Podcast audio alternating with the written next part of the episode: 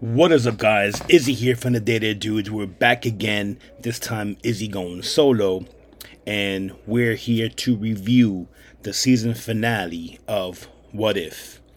Now, there's spoilers abound here. If you guys haven't seen it, you need to go watch it, then come back and hear this episode. But those who have seen it, sit down, grab a cold drink, and enjoy the ride. It's the continuation of um the previous episode on where Ultron gets the five Infinity Stones and basically wrecks the universe or the multiverse. He finds the Watcher, gives him a beatdown, and essentially lays waste to everything. He's about to eliminate all life in the multiverse.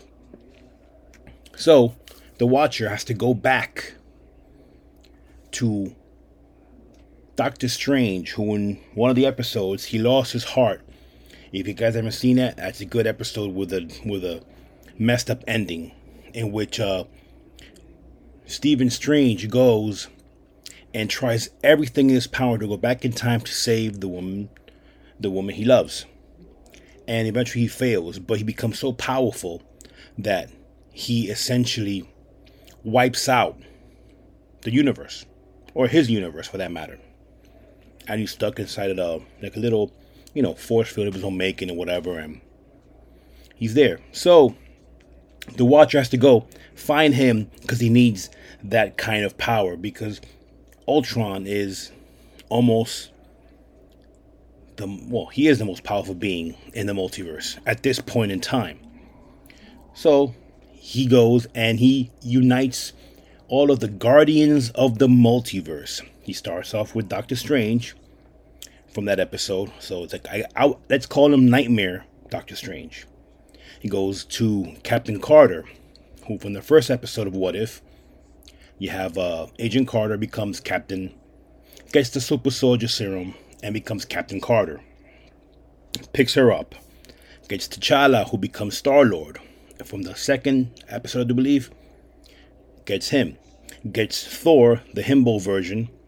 Uh, what if Thor were an only child? Which is a pretty, pretty funny version of Thor, but he's pretty damn powerful. He gets Killmonger, who at this point is now Black Panther, as he saved Tony Stark, and then he killed Tony Stark, and he's, you know, a pretty powerful, quote unquote, bad guy or good guy, which tweener, I guess and he gets another Gamora who, in her universe, killed Thanos. Super powerful. And then they go to battle. They get they unite them all together, and he's like, you know what?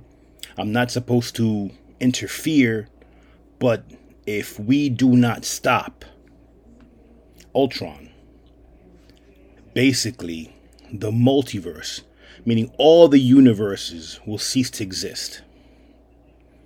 So this is a pretty big, pretty big undertaking. They got one shot at it. They come up with a plan. Gamora has this uh, machine that devastates, that that, that crushes um, Infinity Stones. But let's not forget, let's not be remiss to forget about Black Widow, who also survived in What If Ultron Won. It was her and Hawkeye, and she survives she's also on this team. Okay.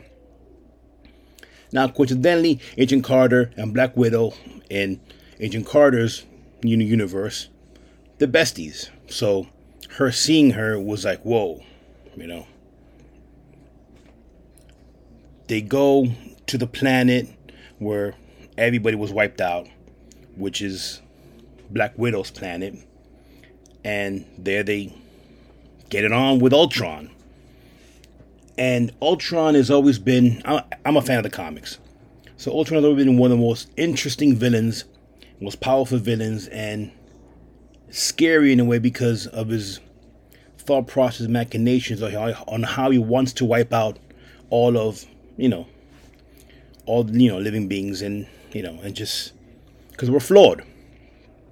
And the fact that he has the, the, the, the Infinity Stones, he can basically do whatever he can think up.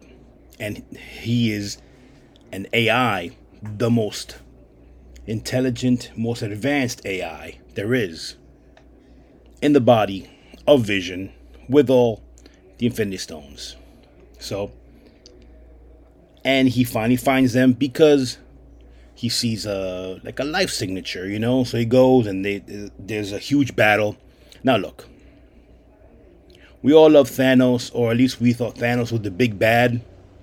I don't think that Thanos was as big a bad as this Ultron with the Infinity Stones is.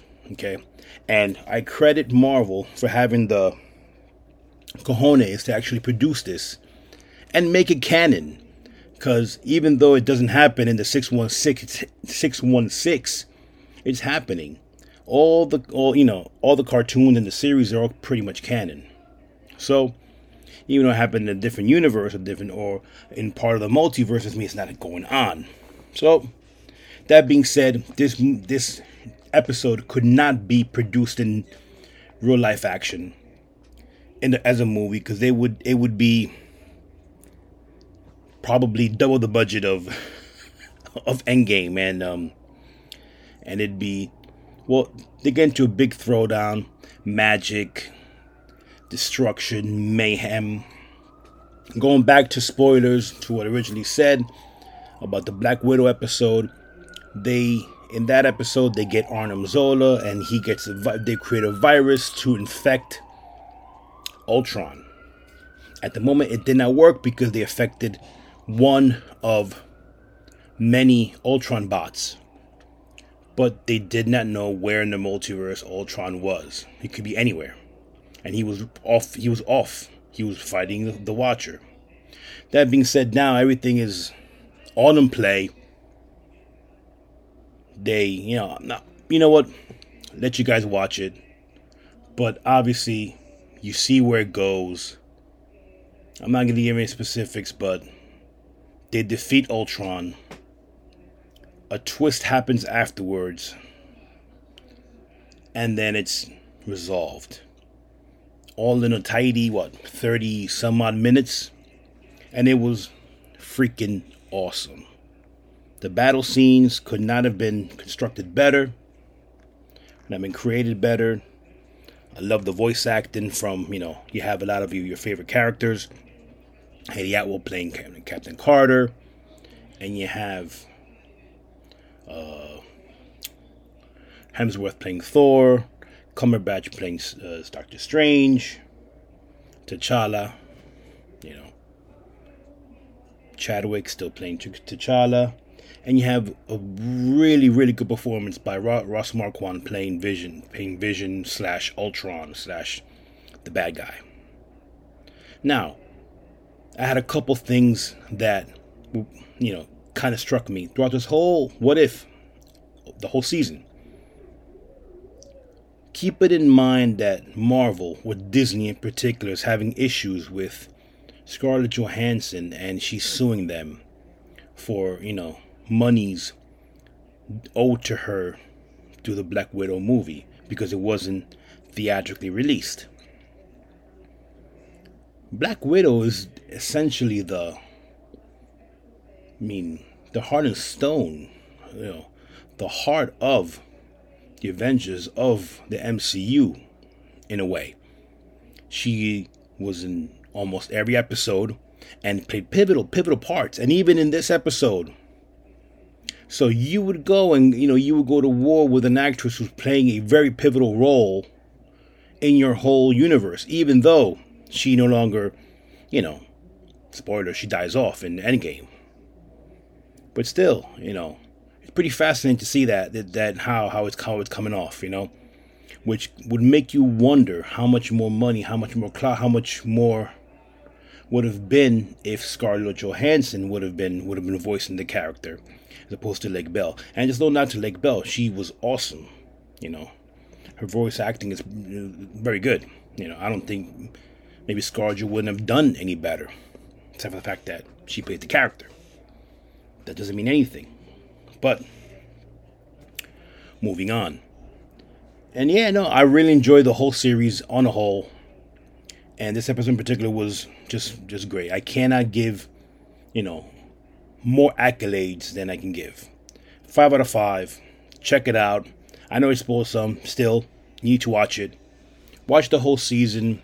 These two episodes, eight and nine, or whatever. The what if Ultron won, and what if the Watcher, you know, interfered or something on those lines. Excellent, excellent, excellent. Let me know what you guys think. As usual, please like, comment, and subscribe to our channel and listen to our podcast. And yeah, stay tuned for more in the 31 Days of Horror. Coming at you from the Dead Air Dudes, I'm Izzy. Stay safe, take care, and as always, save the whales.